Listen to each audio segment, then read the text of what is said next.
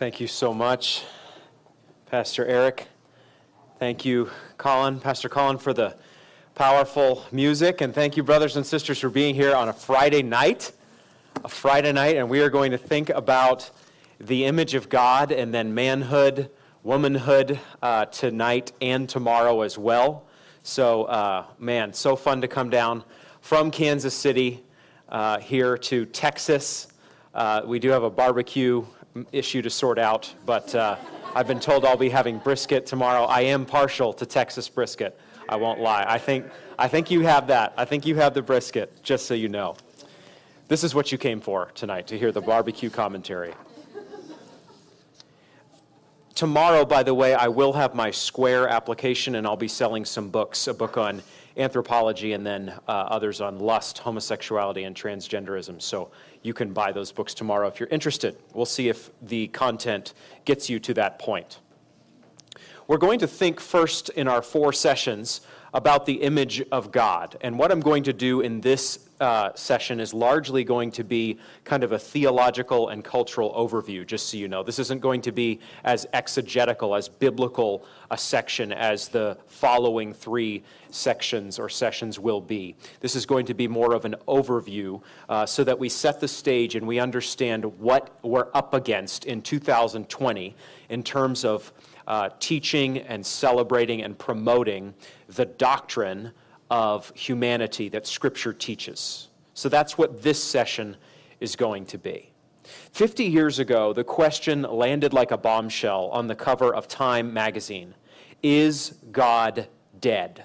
Now, death of God theology had debuted many decades prior in the West. Atheism was not a new phenomenon, but in April 1966, on the cover of Time, many people heard for the first time about the death of God. One professor went so far as to introduce a new liturgy for the age, marking God's death. He adapted Psalm 23. He was our guide and our stay. He walked with us, past tense, beside still waters. He was our help in ages past. He is gone. He is stolen by darkness. Heaven is empty. I do not think Fellowship Church will be adapting that for the Sunday liturgy. Let that be said. In time, through such liturgy, it became not only possible but even fashionable to identify as an atheist or at the very least a skeptic in the West. Fast forward 50 years later. In our time, a new question has emerged in the West Is man dead? So we've already killed off God effectively in the West. That happened about 50 years ago, according to voices in our culture, anyway. Now we're in the process of killing off man, meaning we're re envisioning the human person.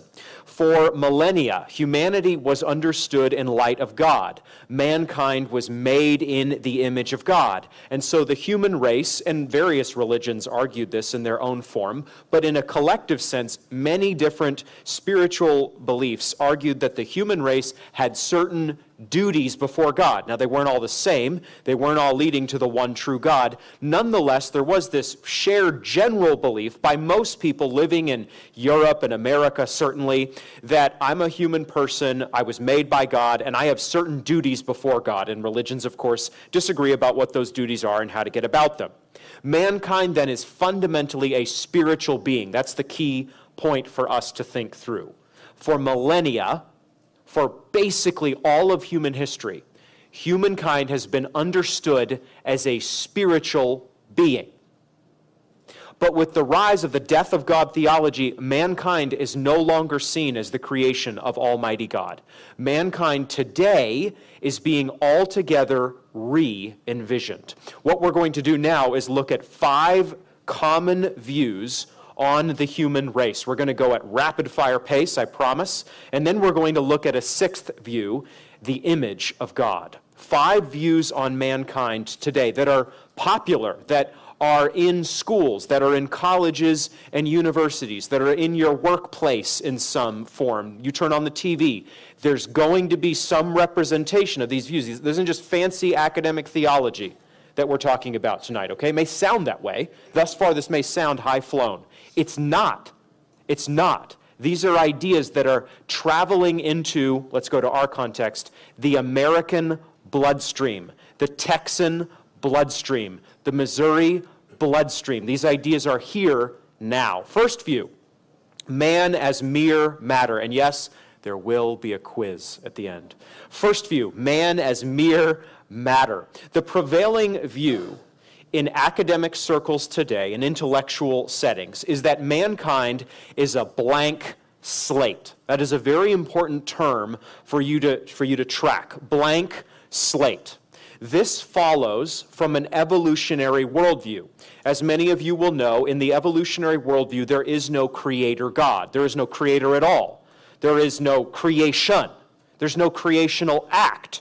There's just gases that happen to be there in the cosmos and that spontaneously combust, forming, and I know it sounds crazy, but hey, people a lot smarter than me argue this, forming ever increasing degrees of complexity leading up to you, you beautiful people. Yes, it's the truth. So, humanity in the evolutionary worldview has no divine origin, it only has an accidental origin.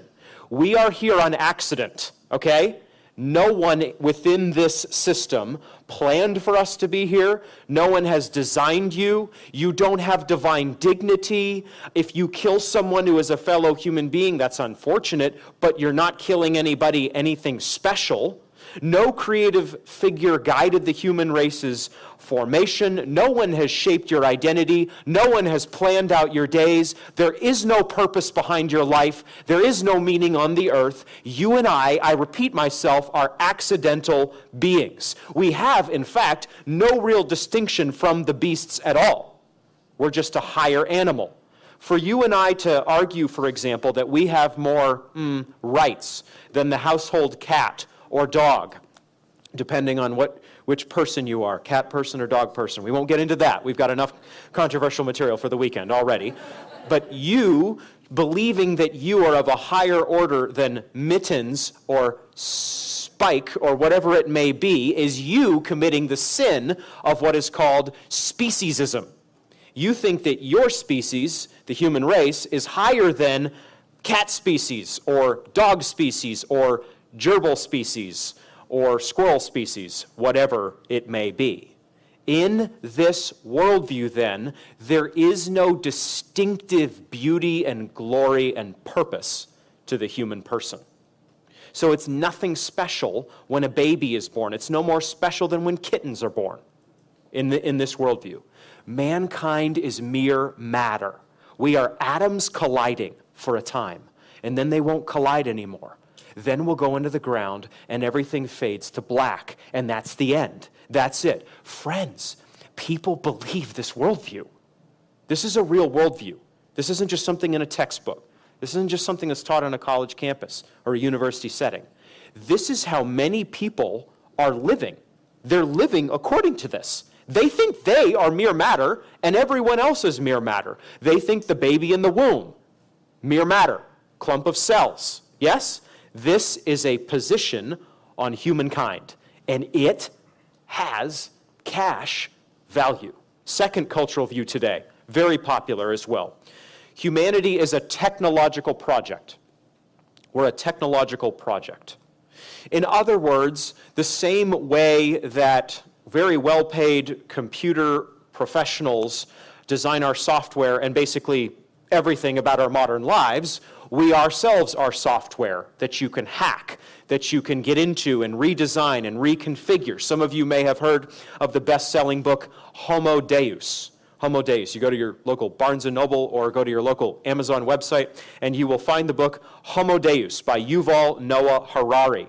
Homo Deus, again, best selling book, so not a little bitty book we've plucked out from somewhere uh, random, says the following Homo sapiens, that's us, is likely to upgrade itself step by step, merging with robots and computers in the process until our descendants will look back and realize they're no longer the kind of animal that wrote the Bible, built the Great Wall of China, and laughed at Charlie Chaplin's antics. End quote. Uh, according to this worldview, then, mankind is an animal. Now, this fits with what we were talking about a minute ago We're constantly evolving. We're evolving upward. And this is where the two views are slightly different. One day, in fact, we are going to be robot human hybrids. That's where this is going. We are going to augment ourselves, adapt ourselves, such that we eventually all become a robot human hybrid. This is called transhumanism, and this is a major view as well that's gaining cachet, gaining popularity. Hollywood was here way before academics showed up. Hollywood has been featuring movies for decades, actually, showing us robot human hybrids. Now, you may think that's crazy. Christianity has no place for that. I would never buy into such a worldview. Really? How many times a day do you check this, if you're honest? How many times a day do you look down at it? How many conversations does it interrupt? How many times with our kids does it break into? We are actually, more than we are aware, buying into the project, buying into the view that we are technological at nature, that we should be hacked and we can change ourselves. Now, of course, there's all sorts of positive uses of technology. Some of them are being used right now, uh, so we can admit that readily and happily, and we want Christian engineers and problem solvers and all sorts of things. But we have to be aware that this isn't just about making our lives smoother or having better medicine or something like this. There is also a worldview that is pulling at us it's pulling at us, it's clutching at our heels, and it wants us to buy into it. It wants us to believe that we are nothing more than technology. And if we will believe in that, and if we will adapt Christianity to that, there will be dire consequences.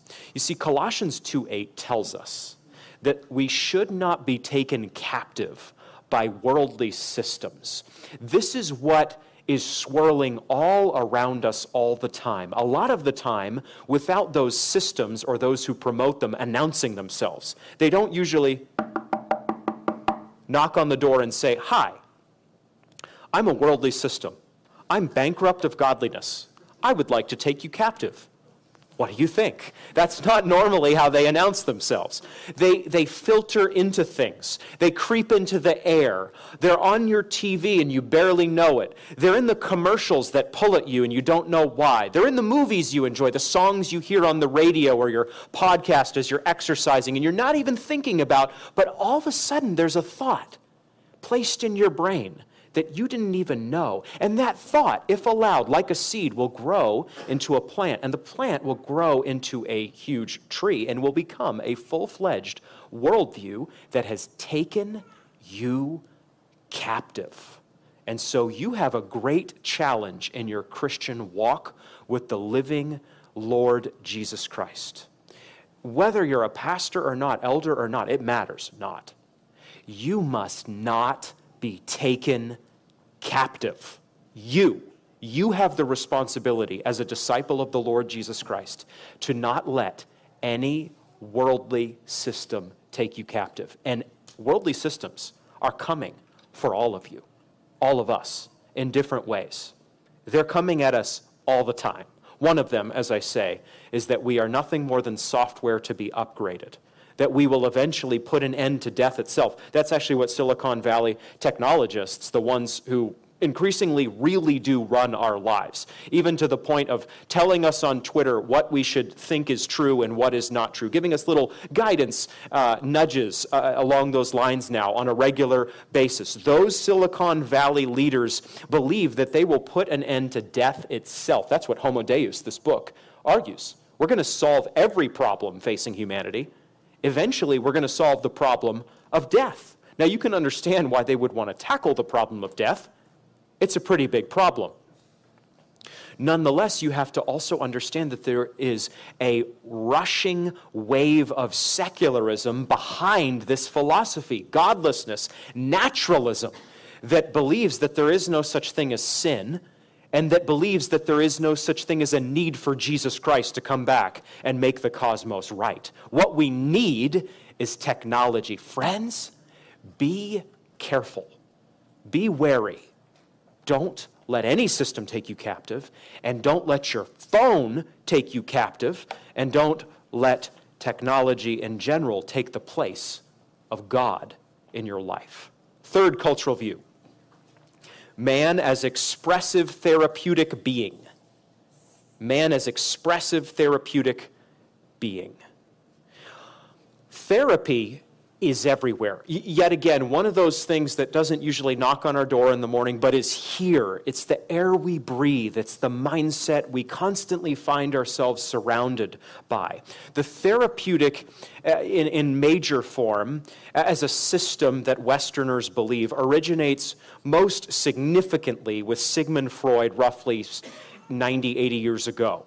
He's the founder of what is called psychoanalysis.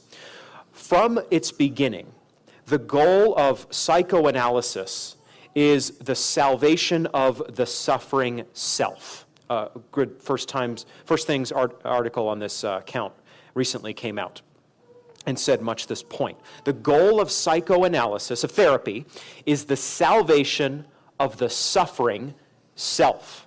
So, what do therapists, in a secular sense, do? Well, they seek to reveal what is deep within us that brings out our suffering. So, if you go to a secular therapeutic session, you will have a therapist try to effectively peel back the layers of your personal experience and dig deep into your past to discover what it is that is causing suffering in you. Let's say a quick word here from a biblical worldview. There is all kinds of suffering in the world. Suffering is terrifyingly and terribly real. And we all suffer in some form. And we who are sinners all suffer at the hands of sinners, and we who are sinners all cause suffering in some form. So we actually have a very thick, real category for suffering. We don't wave it away and dismiss it. Nonetheless, the question is how is suffering defined and how are you addressing it? The question is not does suffering exist in this world? Of course it does. The question is what do we mean by suffering and how is it addressed and solved? That makes all the difference, the way you answer those questions. Within a Freudian perspective, merging into the modern one, the way we realize our identity is to become our true self. So, therapy writ large, there are different camps and schools, of course, but writ large as a system believes that we are all hindered in different ways from being our true self, probably through some force and uh, form in our youth, our childhood, our family, our religious upbringing. And so now we need to become who we truly are. We're all not who we truly are. If we go to a therapist, they will help us become our true self. You almost hear no slogan more than that today, in some form. You should be true to you. I don't want to get in the way of you. You should do you. We hear this in all sorts of ways. And the outworking of you becoming your true self is that you should then express your true self. You understand? So you have a true self. Your family might try to stifle that. Your church might try to squash that.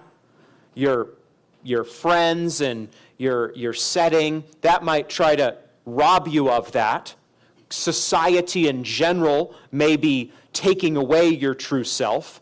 What you need to do is own your true self and then express it. Another very important modern word for understanding humanity today.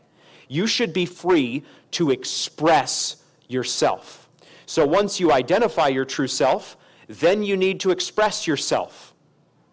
And then, the last point along this chain, others need to affirm you. You need to affirm me. If I can condense to just two A words, I need to discover who I authentically am. Authentic. I need to be authentic to myself. Who am I authentically? That's what I need to do according to this new, vague, modern spirituality that, again, is hard to pin down, but everywhere. That's my end of the bargain. Your end of the bargain is that once I discover my true self, you need, second A word, to affirm me. you need to grant me affirmation. And woe to you if you don't.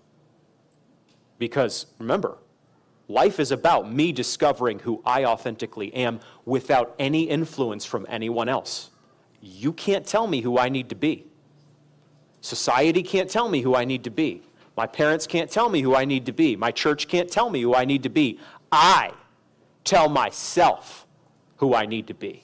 And then I tell you once I've found it out. And then your end of the bargain is you do nothing to impede that. You better not. You need to affirm me. Authenticity and affirmation. Welcome to American culture 2020. This is already moving like a, a, an unseen gas through all lever, levels of our society and culture, and it will only continue to do that. For everybody to think of themselves as going on this quest for authenticity, and then for everyone to require society to affirm them as they are, all from a therapeutic worldview. I need to be true to myself. A fourth cultural view today man as sexualized being. Man as sexualized being. This worldview, again, quite popular all around us, argues that the most important part of who we are is who we sexually desire. So, my attraction patterns are a very important part of my authentic self, who I truly am. And you can see already, we're not going to spend much time on this because we're going to be talking about this one the next several sessions. So we'll just put a few words down here. But you can already understand how, within modern spirituality, if my sexuality is basically the most determinative part of my being, I'm going to need to discover my true sexuality, right? And what's the second part? You're going to need to affirm it. Sound familiar? Does it not sound like this is the cultural playbook today? Does it not sound like this is what the church, the true church of the Lord Jesus Christ, is up against at every turn? It absolutely is. This is a clash of worldviews that has been playing out and is going to be playing out more and more and more. Now, God has given us many gifts. God has made us man or woman to his glory.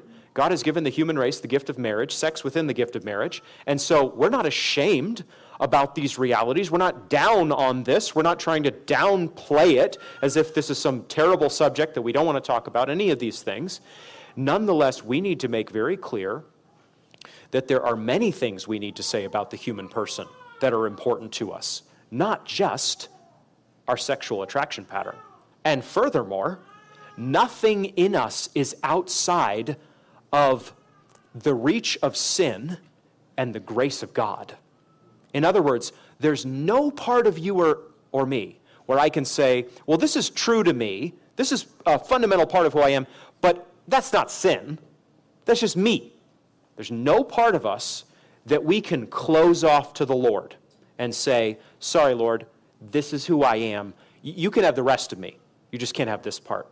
And then there is no part in a more positive sense that the grace of God cannot altogether transform. The grace of God is not intended to transform 16.7% of you. The grace of God is not intended to transform the parts of you that you want transformed. The grace of God, as Steve Lawson has said, is not a makeover, it is a divine takeover. It is God taking you over. That is not the normal way that conversion and coming to Christian faith and trusting in Jesus Christ, even in evangelical settings, conservative evangelical settings, is often portrayed. But that is the biblical reality. This is God executing a glorious takeover in which no part of us, feelings, thoughts, identity, past, desires, is closed off to God and to His grace and to the Holy Spirit. Every part of you is up for grabs with God. And God will have all of you. He is a jealous God, and praise God that He is. People all around us, though, are running to hell through this view, all of these views, but through this view, through believing that they will find lasting wholeness and healing when they are free to embrace their inmost, rawest, truest desires. And that is exactly the opposite of what will actually save them and free them. Look, you may have inmost desires. You do. We all do. We all have passions in us. None of us emailed a friend or called a family member during lockdown season in past months, or whatever form it is now, here and elsewhere, and whatever form it may be in months to come, and wrote the following words I, This has been challenging, and what has been most challenging for me is I have really struggled to get upset with people around me.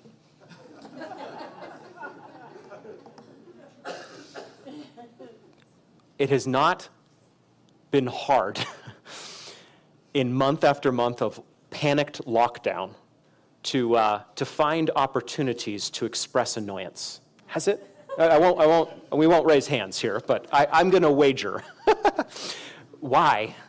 Why not? Because we have passions and desires in us, don't we? They're strong in us, aren't they? They're stronger than we know. They're stronger than we want to admit.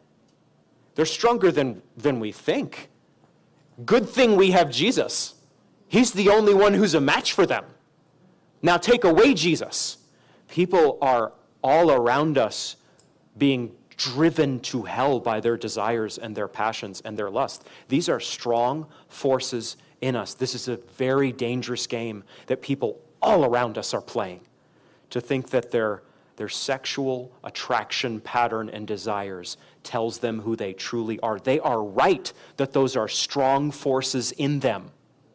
They are wrong that those are salvific forces. Those, those desires and passions need to be crucified. It not in every case need to be wiped out, of course, right? Desire, for example, for a spouse is supposed to do what? Drive you into marriage, isn't it? It's supposed to cause a young man to go, Dad and Mom, thank you. I love this deal. I'm out of here. I need to create a new family. And it's, it's supposed to cause a young woman to go, Dad, Mom, thank you as well. He's here.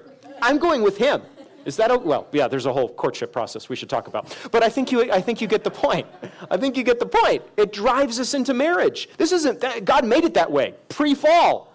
We're going to talk about this with manhood in the next section. Adam cries out with delight when he sees Eve. Yes, he's not indifferent to this. She's not indifferent to him. God wants couples to love one another in a holistic, beautiful way. So these are strong passions that God created, but they are not meant to be the Lord of the human person. And that's the problem. Our culture wants to enthrone these desires as Lord and tell people their inmost identity is determined by them. And it is not. It is not. Fifth cultural view the, the last of the ones I need to cover before the biblical one. Man as racial being. Man as racial being. This is the one that has really sparked this year, basically, in our society and culture. It is driven by the idea that who we are in terms of most personal importance is our skin color or the group that we identify with racially. There is a system of thought called critical race theory that is leading people to think of themselves in racial terms. Critical race theory is hard to track and it will be hard to even delve into it briefly here. Interestingly, next weekend, I'm in Abilene. See Blake White here. I'm going to speak for Blake on Christianity and wokeness. If you want more on this, the gospel and wokeness, that is, if you want more on this, next Saturday, it's a whole day session. I don't think any of you are going to be like, I want this guy two weekends in a row. Me. But uh, anyway, we're in Abilene next weekend. I'm excited to do it.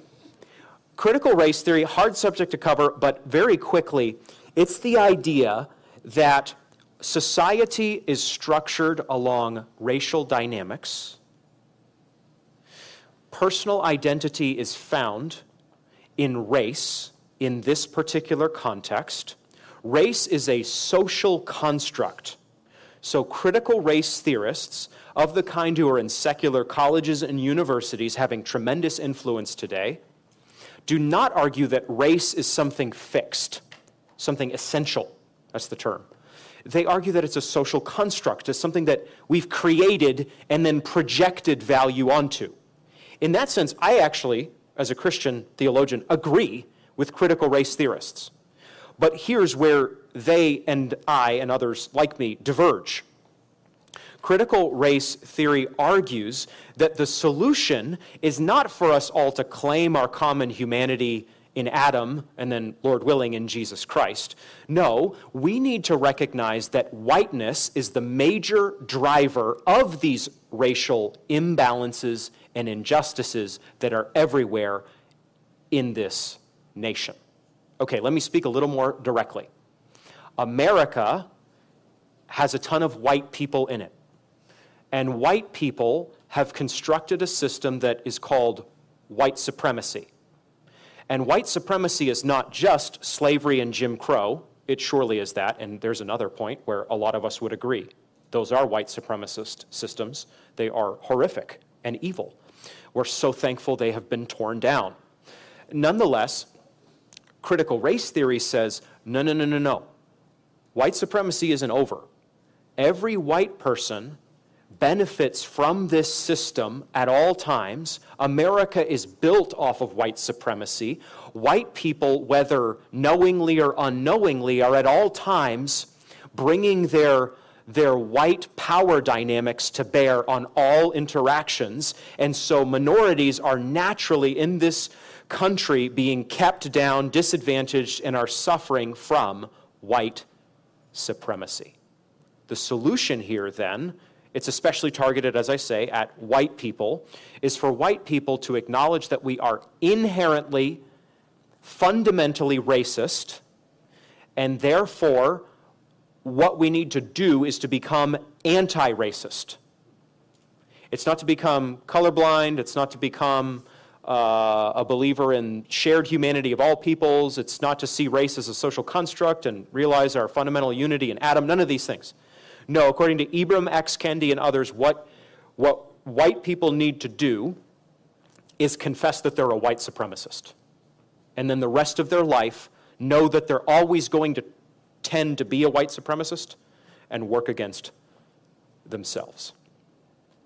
This is a view that is causing tremendous chaos and division in American society and also in the evangelical church it is true that America has major failings when it comes to this subject. It's flatly true. Uh, it's not true that that's all we have to say about America. America also overcomes tremendous racial evil. Praise God. Christians are very important in that movement, as are many others. So we don't, we don't need to see America as this unblinkingly evil country unlike other countries out there. Sadly, sin is everywhere in this world. Nonetheless, we do confess we have a very checkered past on this count, but it is not the same thing to say that there are massive problems in the 19th and 20th centuries and then to say, and we have the exact same problems today. It is very clear that all of us have the seeds of racism and ethnocentrism in our heart. In other words, no one has to coach us on how to be a sinner in these kind of areas. We can all commit the sin of, of thinking we're better than others, showing partiality. We can all do that in many different ways, not just racially or ethnically. Uh, think of the book of James, for example, along class lines, these sorts of things. So we all have the seeds that can, that can grow up into racism and ethnocentrism, but I very much want to caution you against a worldview that teaches that all white people are especially guilty of a certain sin. And that there is not a gospel solution for that problem, but there is this kind of ritual acts of atonement that you are supposed to perform as a white person. This is a, this is a fundamentally divisive ideology that is teaching, especially on the college and university campus, white people that they are white supremacists. Someone could be that, but I do not believe that Scripture leads us to the conclusion that white people are fundamentally white supremacist. I think that is a, a, a very dangerous teaching. I think it is an unbiblical teaching. And if embraced as a system in a Colossians 2 8 sense, it will take you over and it will take a church over and it will cause division where once there was unity in the gospel. Friends, our fundamental unity is not found in anything in this world, it is found in the gospel of Jesus Christ. There is not something more we need to unify us than the cross of Christ. The cross of Christ, Ephesians 2 11 to 22, is that which makes one new man. It's not Jesus' best effort at making one new man. It's not God trying to bring diverse peoples together, but mm, he can only get it so far down the field. The cross of Christ makes one new man. That's actually Pauline language. It's not God attempting to do that, it's God doing that. We can compromise that unity, we can act sinfully. We have. we know this is possible. And yet, the solution to racial and ethnic division is not for one group in any society or culture to, to think of itself as extra special sinners. The solution is for us all to recognize that we are one in Adam in our sin, sadly, and we are one in Christ in salvation. That's what we need. Further, quick, quick word. We don't want to think that anywhere there's a majority culture, there's a lot of people who roughly look the same or have the same background, however you want to frame that, that that is necessarily an inherently fully wicked culture. Majority culture can be bad. Majority culture also may not be bad. So you have to handle, this is a complex matter, you have to handle majority culture carefully. You, you need careful thinking on these things uh, in, in a way that is not always found today. We want to say then that God has made us who He has made us. God loves every tribe, nation, tongue, people group found in Jesus Christ. We know this from the book of Revelation. We know this from Revelation 5 and Revelation 21. The nations of the earth, the ethnos in the Greek, streaming into the New Jerusalem. So we know that God has made us in whatever skin color, pigmentation, or lack thereof we have for his glory. We don't need to be ashamed of this. We don't need to be blind to it. What we do need to do is we need to recognize that there is something more than the way we look. There's something more than where we're from. There's something more than ethnic background. There's something much more significant and important. And it is, again, the blood and the empty tomb of Jesus Christ. These things are not of no value or of no importance, but they are certainly not of ultimate importance. So, where do we go to answer our culture? Let me just sketch this very quickly in our remaining minutes, just a few minutes we go to the image of God. I've already been talking about it, but we need to go to Genesis 1 26 and 27 to ground this textually. Genesis 1:26 Then God said, "Let us make man in our image, according to our likeness. They will rule the fish of the sea, the birds of the sky, the livestock, the whole earth, and the creatures that crawl on the earth." So God created man in his own image. He created him in the image of God. He created them, male and female. Okay, what is in view in this passage? This is on the sixth day of creation. I believe, an actual day, 24 hour day of creation. And this is the Creator God who is just created by speech, now saying that man is to be made in his image. What does this mean, friends? This is the constitutive word on who human beings are in any book ever written at any time in history. This is the most important first truth. There are other truths to stack up, but this is the first one on the first page of your Bible.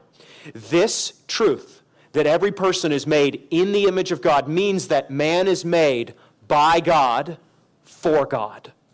Man is made by God for God.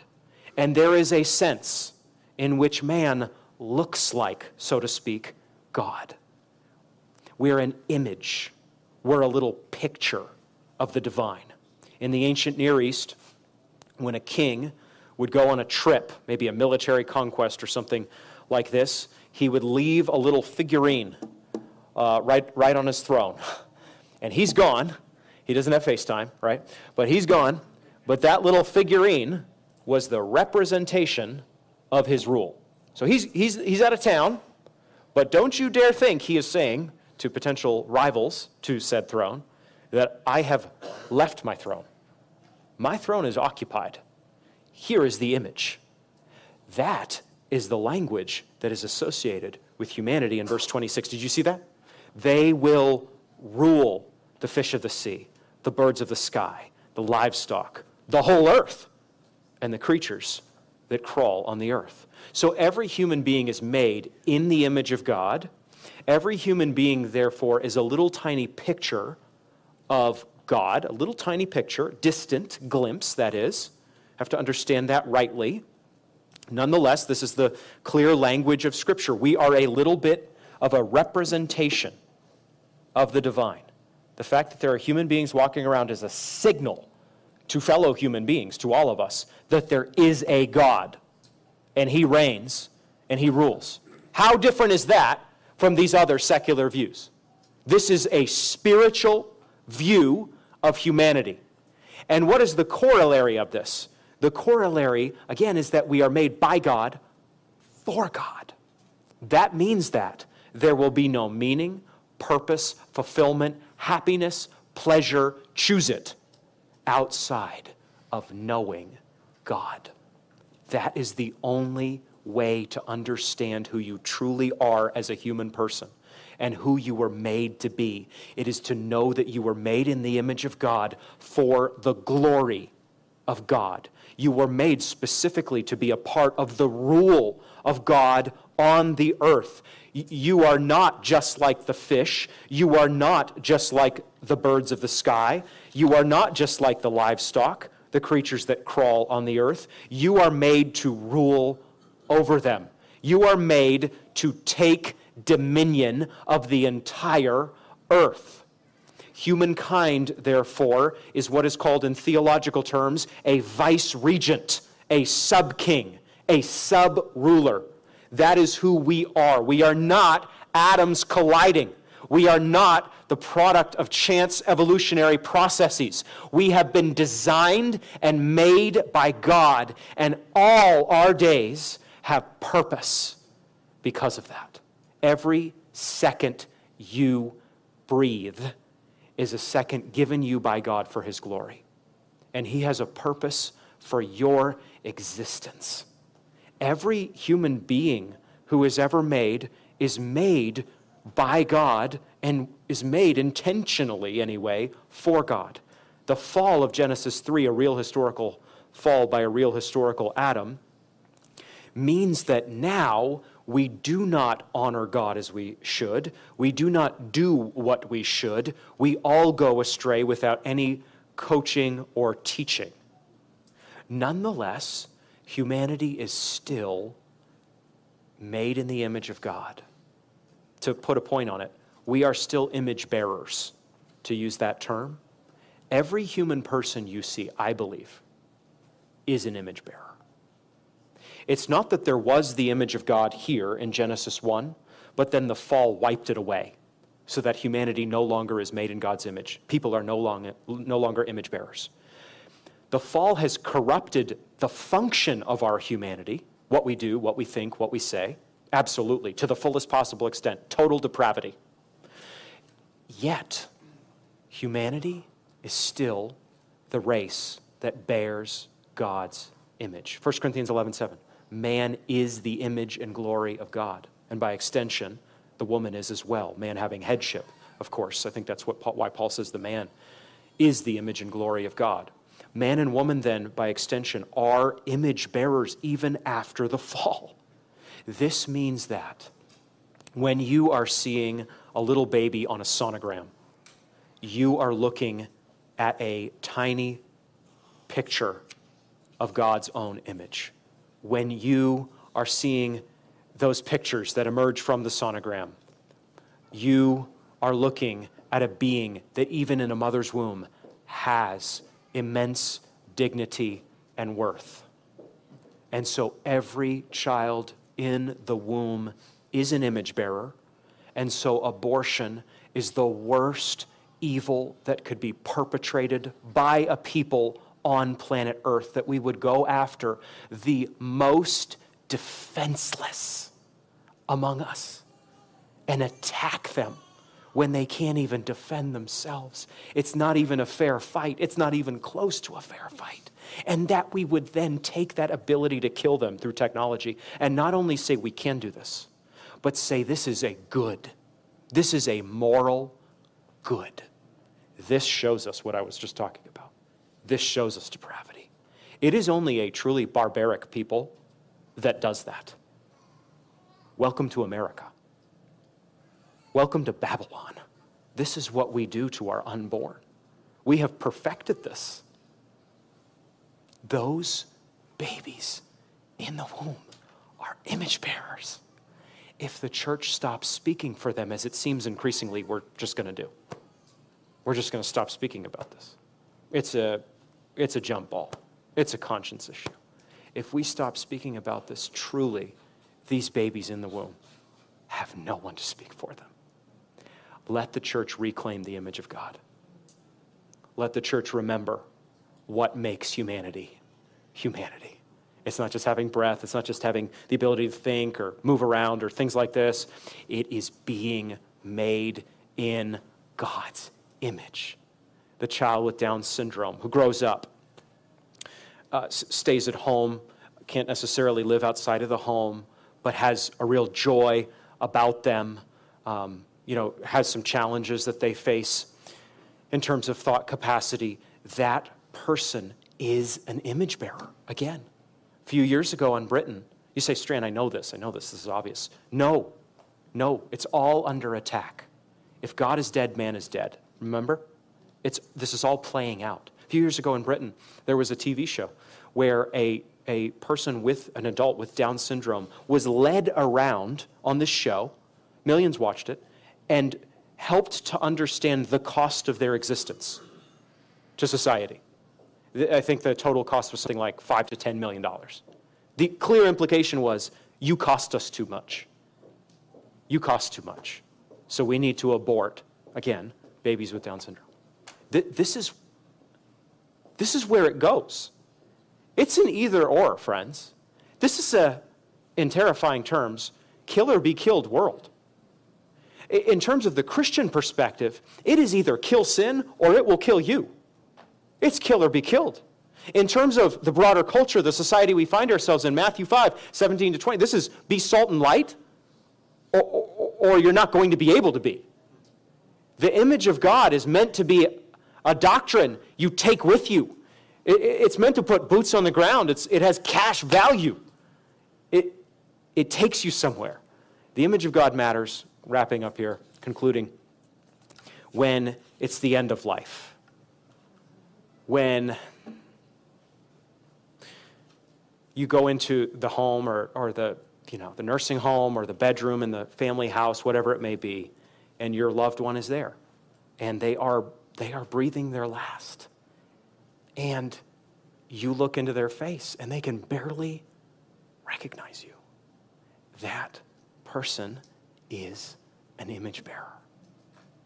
They should not be euthanized they have not lost their value to the rest of us. It is costly to care for people who can't care for themselves. We've got precious, adorable little babies in here, for example. It is costly to do this. Parenthood doesn't involve sacrifice, right? Parenthood is sacrifice? Yeah? All of it? Okay, anyway, that was for free. Uh, when we are seeing people at the end of their lives, even though they cannot care for themselves, even in the most basic even in the most basic ways. Hard way to end. Nonetheless, that person is an image bearer. The image of God tells us who we are. Mankind is made in the image of God, and no one can unmake us accordingly. So, friends, where does this go? This is the foundation. This is how we come to begin understanding who, hum- who humanity is, who we are made to be, and who we can be by the grace of God. Because the image of God actually won't get it done, will it? Just affirming that we are made in God's image won't get it done. We need to actually be remade in the image of Christ. talk more about this to come. Let's be those, let's be those who contend for the image of God. Let's be those who speak for those who cannot speak for themselves. Let's be those who care for those who cost us, who cost us so much, remembering the one who died when we cost him everything. Let's pray. Father, I pray that we would make good on the image of God. I pray, Lord, that we would take this truth with us. I pray that it would frame the way we understand manhood and womanhood, which we are going to transition and consider. This is the foundation, though, Father. This is how we understand who humanity is. This is how we ground our efforts to tell the truth about what you made us to be originally in Adam. Father, even though we have fallen, all of us in Adam, even though we are all totally depraved in Adam, yet there is a certain dignity to the human race that we are called to contend for. Help us to do that, Father. Help us to make good on it. Help us to be practice, practicing it in our everyday lives, in our homes, in our context, in our churches. We pray this all in the strong name of Jesus Christ. Amen.